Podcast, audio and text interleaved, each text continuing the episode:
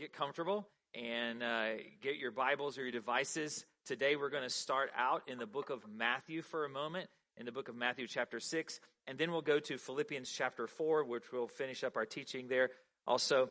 And so last week we started this conversation, and actually we started a couple of weeks ago this conversation about we're at war. And so last week we talked about that the war that we're facing, well, is on two fronts in our lives.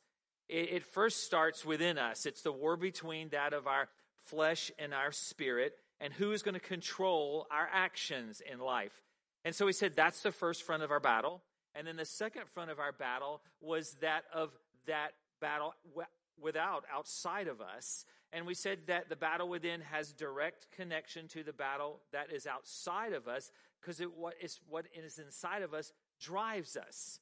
And so I begin to think this week a lot about this battle within myself and the battle within our lives. And so I wanted to talk to you again about that in this topic of we're at war. So I have a question for you. And here's the question. I asked this to the staff Tuesday morning, and I want to ask it to you today also. What occupies the first minutes of your day?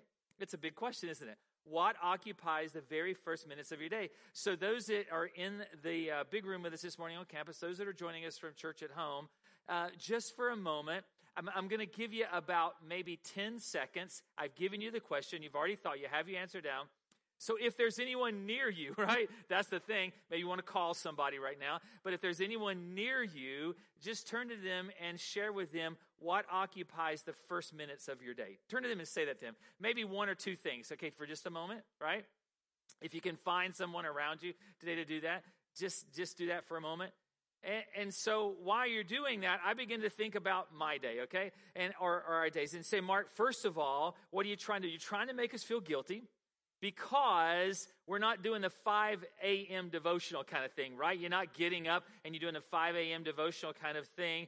And so let me tell you, before you even kind of get any mindset about what we're going to talk about, this is not necessarily about what you are not doing. I think this is about what you're doing in the mornings is what I want to talk to you about.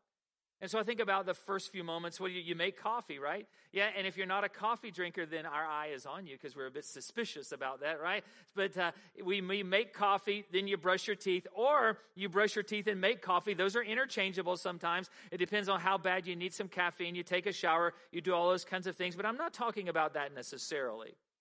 But what I'm talking about with you this morning, whether you're here or at home joining us today, is that what about those moments in the first thing of your morning that you spend on social media? What about that?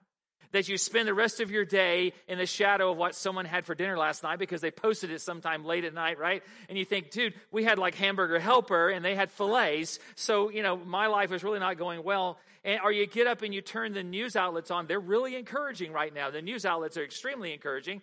And so you turn that on. You get a little bit of CNN, NBC, or of course I know we have to say Fox, you know, that kind of thing, right? Or maybe a video game to wake up your brain is what you do. Maybe that's what. So my question is, what are you stuffing your heart and your mind with? Mark, you used the weird word stuffing, but I think that's well here. Then what are you stuffing your heart and mind with? Because how do those elements work out throughout your day? How do those elements play out in how you feel and how you see life and how you see other people throughout the day? And what kind of thoughts and feelings are they generating within your life? Listen, I thought about this. If the capacity of our brain, this is just the way Mark thinks, okay? If the capacity of our brain was measured on a scale of 1 to 10, all right, 1 being that you're wide open to all kinds of stimuli in the world, and 10 being that your brain is kind of jammed full with all kinds of stuff, then how much of the 10 are these things occupying your mind? Because if a large percentage of this material is discouraging and a large percent of this material is very negative and it's very, I would say, just really pulling you down in life, how does that lead you throughout your day? What does it do? Does it lead you to encouragement or does it lead you to worry? Does it lead you to stress? Does it lead you to depression and that of discontentment in your life? You say, Mark, I'm really good at taking lemons and making lemonade about things in life. And that's wonderful. But what I think we're trying to do a lot of times is this: we're trying to take rotten lemons and making very sweet lemonade with it. And no matter how much sugar you add to that, it's not going to work because it's still going to taste rotten. So what's the most negative input that you have within your life? Right now within your life, what's the most negative input that you have within your life? You know? And you say, you know, what? And I think the other question would be, what are you going to do about that within your life? You know, and maybe it's the person sitting next to you. They're your negative influence. And you're saying, Mark, are you saying I can get rid of them? That's not what I'm saying, okay? So just hang on for just a moment. But what I want to talk to you about is how this really works in our lives, how God has created us. So we start in the book of Matthew, chapter 6 and verse 19. And it starts with the eye being the lamp of the body. I don't know if you've ever read this text or not. It's very interesting. But it starts out in a way that, well, you wouldn't think that we're going to get what we're going to talk about out of it, but hang on for a moment. Matthew 6, verse 19, do not lay up for yourself treasures on earth where moth and rust destroy and where thieves break in and steal, but lay up for yourself treasures in heaven where neither moth nor rust destroys and where thieves do not break in and steal. It's a text for a moment, a pause for a point. It's a text about value in life. It's the security of those heavenly treasures that you and I lay up in relation to earthly treasures. And he goes on to say, for where your treasure is, there is your heart also. And all of a sudden we come to 22 and 23, these verses, and they seem to not fit in with what the writer is talking about, what Jesus is speaking to us. But here are the words in verse 22, the eye is the lamp of the body. So if your eye is healthy, your whole body will be full of light. But if your eye is bad, your whole body will be full of darkness. If then the light in you is darkness, how great is the darkness? Then it seems that Jesus comes back to the point, no one can serve two masters, or either he will hate the one and love the other, or he'll be devoted to one and despise the other, that you cannot serve God and money, he says. And bookended by these verses upon value and money that Jesus decides to talk about optometry. Isn't that odd? I think it's an odd thing, right? That in the middle of talking about money and treasure, he talks about our eyes and how we see things. He talks about how we have a healthy eye or we have a bad eye and how they compare to one another. But for context, I think we have to look at all six verses to really understand what Christ is telling us. You say to me, Mark, so you're going to talk about these things that influence my life, but now you've turned this into a sermon on money. And how does that affect all of this in my life? And how does that really affect what I do for the first few minutes of my day? And it affects it in so many ways. It does. Because why would Jesus speak about money, and then in the middle of that teaching, talk about a good eye and a bad eye? And it's this. And this is what I want to share with you. Because this teaching has everything to do with what we value. It has everything to do with about how we see life in light of what we value. Because what I realize about myself, and I don't think I'm absolutely unique compared to anybody else in the room, what I realize about myself is the things that I value and the things that I love are the things that I follow in life. Those are the things that guide my life. What we focus on, there's the part about the eyes. What we focus on becomes the lens in which we see life through. The first bookend says, hey, here's the thing. You have a choice. You can lay up heavenly treasure or you can lay up earthly treasure. And it talks about value. That of heavenly treasure, it has no shelf life. Earthly treasure, it's going to pass away at some point. It talks about that. And then the second bookend is that of about the throne of your own heart. And that you can't share that with money, God says. So God has to sit on the throne of your heart. And between all of this, but not excluding all of this, Jesus is referencing that of the eye being the lamp of the body. It brings light into the body. So what is the healthy eye that brings light? And what is the bad eye that brings darkness within our lives? So you have to start way back at the beginning of this chapter, chapter 6. Because Jesus starts talking about how we give to the needy. He starts talking about generosity. He starts talking about how we take care of each other outside of being hypocritical with all that. So it goes back to how we simply take care of one another, how we provide for the needy in our community. It's how we see the reality of life around us is what it is. It's what we value in life and how those things that input into our heart and our mind, how they influence all those things, because those things influence how I see life. But not only do they influence how I see life, but they influence how I respond to the things that I see in life. And if I'm constantly flooding my mind and my brain and my heart with sources that bring fear into my life and discouragement into my life, then my heart and my mercy for others begins to close off. When I have fear in my life, I'm not reaching out to others. I'm not loving others. What am I doing? I'm withdrawing. I'm retreating inwardly. I withdraw and I say, hey, I better take care of myself, because no one is going to take care of Mark like Mark takes care of himself, and everyone can kind of fend for themselves.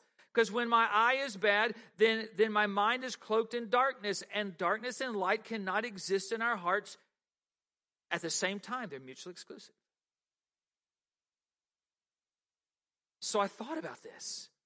It's truly about what I value in life and how I see things. It's how I see you, and it's how you see me. That's why he uses the example of a light. So I thought about this. When my eye is healthy, you know, that I can see you well. And I brought this container of water this morning, so I can see you well. You look kind of strange through this kind of thing, you know, but I can see you fairly well. I know you're there through this water because it's clear, because this is the thing. I see life in light of Christ within me. That doesn't mean that everything is going well in my life. That doesn't mean that everything is going exactly like I want it.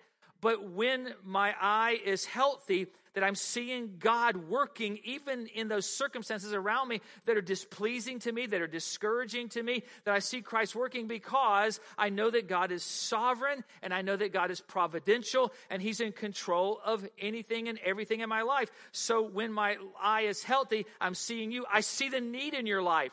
That's why Jesus puts this right in the middle of this text about money, that I see the need in your life, and I say to myself, I can meet that need in your life, because there's a spirit of mercy and there's a spirit of generosity that's living within me. But yet here comes discouragement. Here comes those things that I allow to speak into my life, and they begin to discourage me. I begin to fill myself up. Maybe I've had a little too much of CNN in my life. You know what I mean, right? Yes. Binge on the news for a while, and then you're going to find yourself, probably in a very cloudy situation. And so what happens is this, is as I begin to inundate my life with all these things, everything gets cloudy within my life. And what happens when things are cloudy and I'm discouraged? Then I can no longer look. Look, I can no longer see you. I can see me in a reflection, but I can no longer see you. Why? Because I'm discouraged and I'm fearful. And all of a sudden, I've withdrawn back into myself, that I'm not seeing the need in your life. I'm only seeing the things that I can fix within my own life at that point, because of the fear that's in me, because my eye is bad, my heart has become dark, and I'm in self-preservation mode. That's why in this text, Jesus talks about the love of money. He talks about the love of money. It's not that you just want to save all you can save. And we've looked at that text for years like that. It's the fact that I love money more than I love helping you and using money that God has given me to simply help you and to take care of the needs in your life. That I no longer see the needs of my brothers and sisters, because I can't live this merciful and generous life focused on Christ and others when my eye and my heart is cloaked in darkness, and I continue to expose myself to all this negativity and discouragement. It's true. We find ourselves in that culture right now. We do. I had someone text me this week, and I talked to them this morning for a moment, and they have a ministry here in Anderson to where that they have this trailer they take downtown for those that are displaced in our community to take showers during the day. And have we forgotten, and I think we have, in the middle of a pandemic, in the middle of the things that we're dealing with, have we forgotten that a lot of those services that care for those in our community that are displaced, and the Bible mandates that we care for those that are struggling in life, have we realized that a lot of those ministries and those programs that care for those that are displaced in our community have shut down also?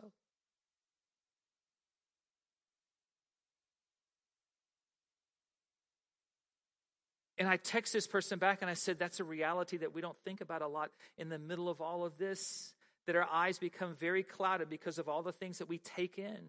And what I realize about the good eye that Jesus talks about here, it's an eye that values. It's an eye that values. It treasures the things that should be treasured. And those things that we should treasure in life is God and others. Those are the things that the Scripture calls us to treasure, that this good eye sees value and it sees worthlessness. And it knows the difference between those things, that the good eye is never neutral. And I think it's so interesting that Jesus uses eye as a single, word. It's in a singular form, not two eyes or eyes, but an eye. Why? Because that is a good eye is always focused on that ultimate treasure, that one treasure, and that is God. That is God. So if this is about what we fill our hearts and our minds with, then the next question I have for you is that what should I fill my heart and my mind and my life with? So that's a great question. I'm so glad you asked that. It's Philippians chapter 4. Starting with verse 4. Let me read these texts to you, and we'll work our way through those, and we're going to end in verse 9 in just a moment. Philippians chapter 4, verse 4, rejoice in the Lord always, and again I say rejoice. And he says, he uses the word again, or always and again, because this is not something optional for our life. It's not something that I can say, well, you know what, that's good for some people, but not good for me. It's not some Christian platitude that we have, but it's crucial. Let your response, reasonableness, right beside the word reasonableness, write the word gentleness. Same word, but let your reasonableness or gentleness be known to everyone. The Lord is at hand. Do not be anxious about anything. I underline that. Do not be anxious about anything. God, do you know the world we live in, right? Do you know what's going on in my life? Yes, he does. Don't be anxious about anything, but in everything by prayer and supplication with a thanksgiving, let your requests be made known to God, and the peace of God, which surpasses all understanding, will guard your hearts and your minds in Christ Jesus. These are distinctives for a Christ follower. Let me talk with you for a moment about them. He says, rejoice in the Lord always. I love that text until I get to the word always, because I don't understand. What do you mean always? What does always mean? Well, I looked it up. Do you know what it means? It means always. It's exactly what it means. It means always, because our joy is not dependent upon circumstances around us. That's it. Are there going to be days when I feel down and have the blues? Absolutely, because I'm human. There is. But this rejoicing is simply solely based upon that of my relationship with Christ, in that deep, abiding spiritual quality of my life, to rejoice in God always. And it's not an option. It's not an option. It's a mark of my walk with Christ. Well, Mark, that's fine, but I'm still not understanding how I'm going to rejoice in the Lord always, because it's the three words before the word always, in the Lord. That is important, because it's not how I feel. It's not whether I have the emotion of happiness at certain times in my life. It's based upon an understanding of what Christ has done in my life. It's based upon the gospel, that Christ found me when I was unlovable. He found me in a broken state when I had nothing to bring to the table to my redemption, but yet he brought everything to the table in that of his son Jesus, so that I am covered in the righteousness of Christ today. And when I look at life through the lens of that, what I realize that this is in the Lord, that not only is my redemption in the Lord, but my rejoicing is in the Lord. It's not something that I have to work up on my own. It's not that at all. No, it's where my rejoicing begins, and that's the gospel and what God has done in my life. That's the healthy eye. When life doesn't seem to go the way I think it should go, I understand it's all in the Lord. It's not in me. And then he says, let your gentleness be known to everyone. And I thought this is so interesting how he puts these declaratives and distinctives out for you and I, that Christ has set us free for joy always and called us to gentleness to everyone. To everyone. Yes.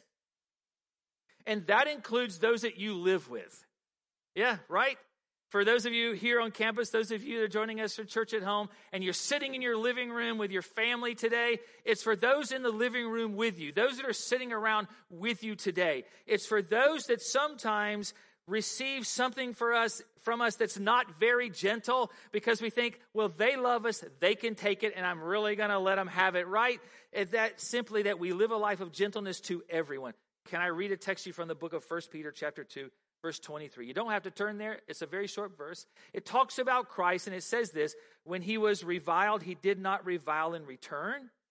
When he suffered, he did not threaten, but continued entrusting himself to him who judges justly. It's an attribute of Christ, but yet here's the thing. Now it's a characteristic of you and I in our lives, is what Jesus is saying as followers of Christ. The Christians at Philippi, they're continually under persecution because of their faith. It's in the middle of their persecution that Jesus says, be gentle. But he doesn't just say be gentle. He says be gentle to everyone. He's speaking this through Paul. He says be gentle to everyone. Not just those that are gentle to you, but those that are persecuting you also. That you're to show a spirit of gentleness to them. Because that simply characterizes Christ. Wow. The rejoicing part, I can deal with that. The gentleness part right now in my life, I'm not sure about that. No, he says this is distinctive of those that follow Christ, is what he says. And then he gives us this message. He says, the Lord is near. He says, the Lord is near. And he's talking about rejoicing and gentleness. And then he says, God is near. And my thought goes to simply, what is he saying? Is he saying like, hey, if you don't get this right, it's kind of the deal like you used to say to maybe your kids or your parents said to you, wait till your father gets home, right? Like if you don't get this down, God is coming and he's going to deal some judgment all over you because you're not getting that right. Is that what is he talking about Christ's soon return? Or is he talking about Christ's omnipresence within our lives, that he's always with us? And I think he's talking about a little of both. And let me tell you how this encourages us to be able to rejoice and be gentle in these moments of our lives. Let me tell you how this simply, I think, is a catalyst for this. Because theologically, where this makes sense and really values whatever, I don't know, it's what we call realized eschatology. And what this means is this, that there is a present aspect to this, that God is near. God is with us every moment of our lives, so don't be anxious. So rejoice and be gentle to others because God is present right now in our lives. Yes, he is. But then there's also the future aspect of this, that despite the disparity in our lives and our world, that your future is sure in Christ. Understand that your future is sure in Christ today. You may have this 3.5-inch view of the world around you, and we don't know what's happening. It seems like things change all the time with us in the world in which we live, that your future is sure in Christ. He's present, and he's returning, and those are so powerful for us, that God has given us this lens to live life through. And when I live life with this lens, then I rejoice in the Lord. I'm gentle to everyone. In light of rejoicing in the Lord and living a life of gentleness, and the Lord is near, he says, don't be anxious about anything. Don't be anxious about anything.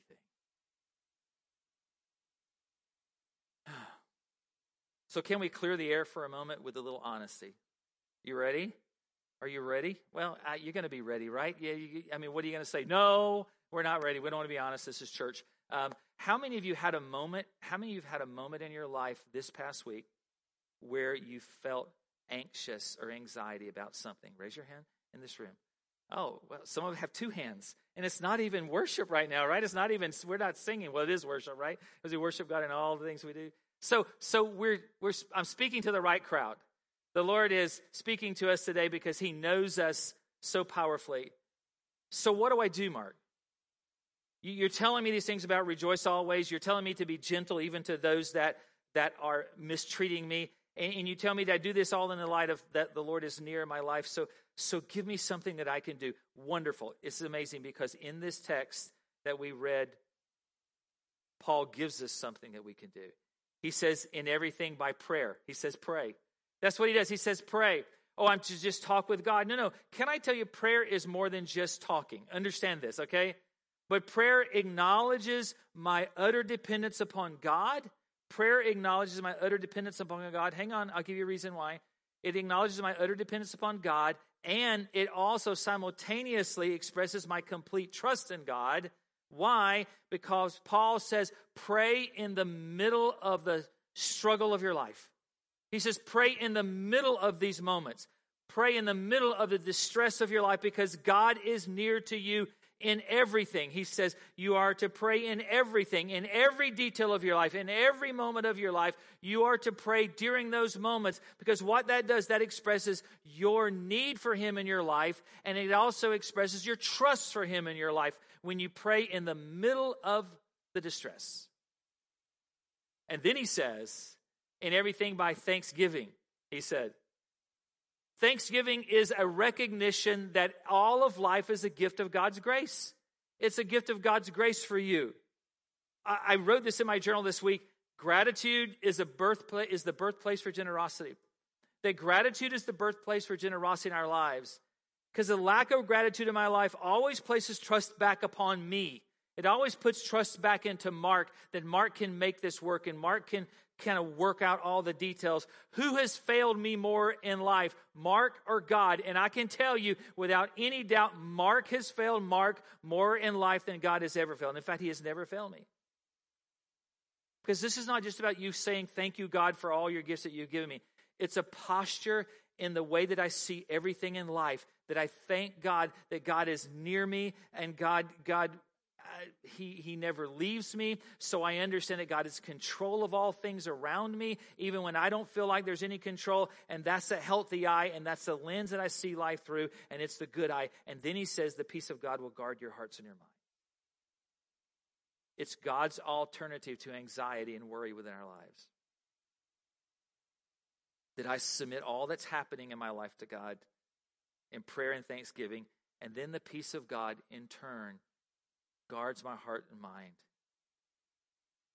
And he finishes that verse with two words, in Christ, because this is in Christ. This is not in Mark. No. He says this transcends your human understanding, your unbelieving mind. It transcends all of those things. Those minds of ours that are full of anxiety and worry, and all of you had those moments in your life, this week, it transcends all those kinds of things because you and I can never think higher than ourselves. That's the issue. That's why we have to trust God and we have to give this to God, because we can never think higher than ourselves. But God has all of those things worked out in our lives. He's not only just in our past. He's not only in our life today, but he's also in our life in the future. He's already there. So he has all of those things worked out in a plan for our lives. He has it all figured out. So trust him. Trust him. Because his peace transcends understanding. So I started with this question with you.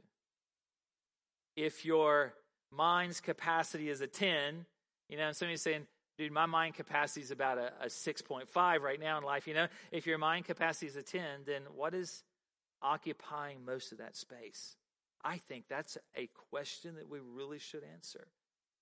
What is occupying most of that space? So what are you thinking about? Let me finish this text in the book of Philippians with you. Finally, brothers, whatever is true, whatever is honorable, whatever is just, whatever is pure, whatever is lovely, whatever is commendable, if there is any excellence, if there is anything worthy of praise, think about these things. What you have learned and received and heard and seen in me, practice these things, and the peace of God will be with you. You see, here's what I take from this text. That there has to be room in my life for the whatevers. And I love this. What do you mean the whatevers? There's 6 of them that Paul talks about in this text. That there has to be room for the lives of the whatevers in my life. That how I see them in the creative order. And here's what I mean. That the best of this world. That I have to look for the best of this world. Even when it is not overtly Christian. Think about this. Someone once said, and I quote it, but I don't know who said it, it is a quote, that truth and beauty are where we find them. Truth and beauty are where we find them. But what am I looking for every day of my life? That's it. Am I just going around judging things? And Christians are so prone to this that am I just going around judging whether things are Christian or not Christian? Or what is my eye looking for in life? The gospel, the ultimate paradigm of what is truth and admirable. Absolutely. I understand that. But are we looking for our redemption story in all the whatevers of this world. And I spent a lot of time thinking about this text. Do we see the redemption story of Christ in the arts? Do we see that?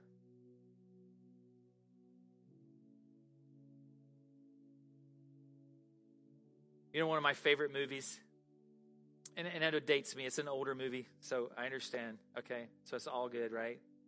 But one of my favorite movies is the movie Shawshank Redemption.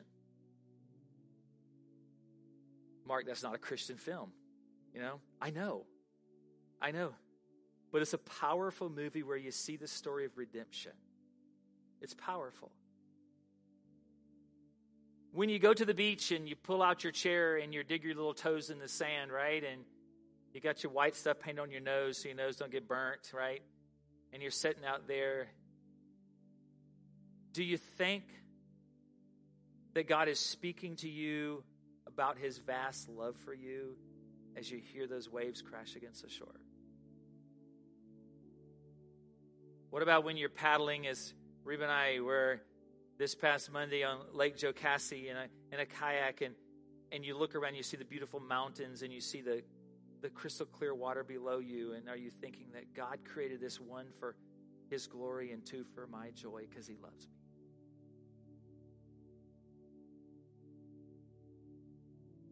What about, and I know you're going to think this is really weird, what about when you're watching the Steve Harvey Show?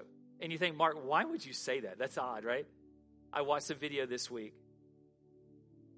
of an interview that Steve Harvey did with a young man who had lost his job, but he got a new job, and he got up in the morning and his car wouldn't start, and so he walked 20 miles to not miss his first day on his new job. He left at 11 o'clock at night to be there like at 7 or 8 in the next morning, and he walked. And on the way to his job at 4 a.m., the police picked him up because they thought maybe he was up to no good. And when he told his story, the police actually took him and fed him breakfast and took him to the place that he was going to be working. He was working for a moving company, so they took him to the house of the people that he was moving, and he knocked on the door, and he's a complete stranger to this family. And he told them his story, and they invited him in before anyone else got there, and they told him to go upstairs and find a bed and get some rest. But he said, no, he wanted to go to work early. The owner of the company was notified about this story, and he showed up at the job that day, and he gave the young man his own personal family car because he was so moved by this young man's life. And if you find this video clip online, Steve Harvey preaches a message about grace. But wait, Mark, it's not a Christian television show. I know. Thank God.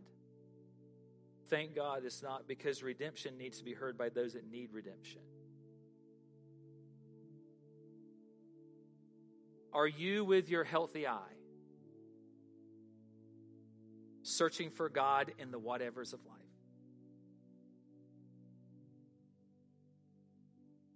Because I saw God in something that was not built or produced to be Christian, but yet what I saw in that was things that were honorable and true and pure and just and lovely and commendable and excellent. Because when I live life with an eye like that, then what I realize is this, that I'm not going to continually go around focusing on everything that's discouraging, and I'm not going to ignore that, but I'm going to look for God in all the whatevers of life.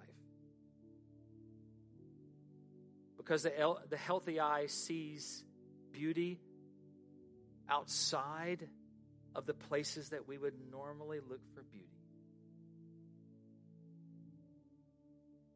And Paul says, practice this, and the God of peace will be with you. Practice that, and the God of peace will be with you.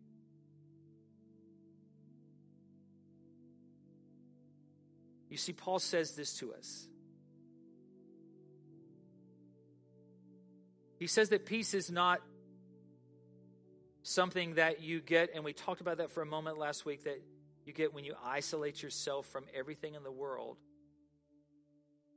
But the peace of God that is given to you and I is something that we find in the middle of doing life. We find in the middle of the distress and the challenges of our lives. But it's the healthy eye that makes the difference. It's that when I am going through life looking for things that are pure, and I'm looking for things that are honest and commendable and things of excellence, that I find the peace of God in the middle of life. So for a moment, would you bow your heads and close your eyes just to cut off all the distractions? Those of you that are joining us from church at home, would you do the same with us for a moment?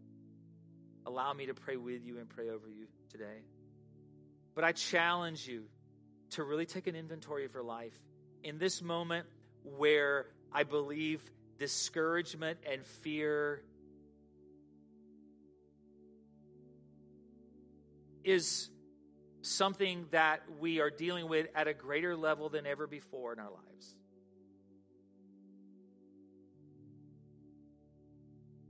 And it's not that just we turn off the television or close the laptop or we delete an app from our phone, but it really comes back to that of a healthy eye and a bad eye and what you and I are looking for in life. And so I see God in those common moments of grace around me? Do I realize that he is near? So I am generous and I am gentle to others, and I rejoice in him always. Am I praying today, realizing that I am ultimately dependent on him and I trust him completely? Am I praying in a posture of thanksgiving to realize that everything is from him and everything is an act of grace in our lives? And those things bring a peace in our lives that passes all understanding. What am I filling my mind with today? What is my focus? What am I looking for in life? Do I see God in places that I've never looked for him before? So, Lord, speak to us this morning. May our hearts be open to you. God, may we realize that peace and fulfillment, stability in our life is not the elimination of all of the worries and not the elimination of all the elements of stress in our life. But it simply comes down to a good eye and a bad eye. It comes down to what we're focused on, what we treasure and value. It comes down to the lens that we're wearing this morning that we see life through. We realize it's in you. It's all in you today. So, Father, we trust you completely. Thank you for speaking to us this morning. In your name.